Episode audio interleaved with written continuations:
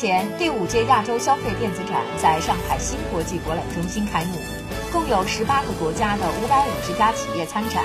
其中展示家电、汽车、人工智能、增强现实、虚拟现实等相关领域的最新产品和技术。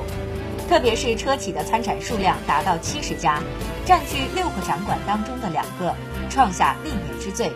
从本届亚洲消费电子展可以看出，人车交互是目前汽车业最大的一个热点。虽然高阶自动驾驶技术还没有取得突破，但车企都在提前布局各种车内场景。一些车企表示，随着 5G 商用启动，自动驾驶技术的研发和应用也将提速，提前搭建人车交互场景，才能在将来的竞争当中取得先机。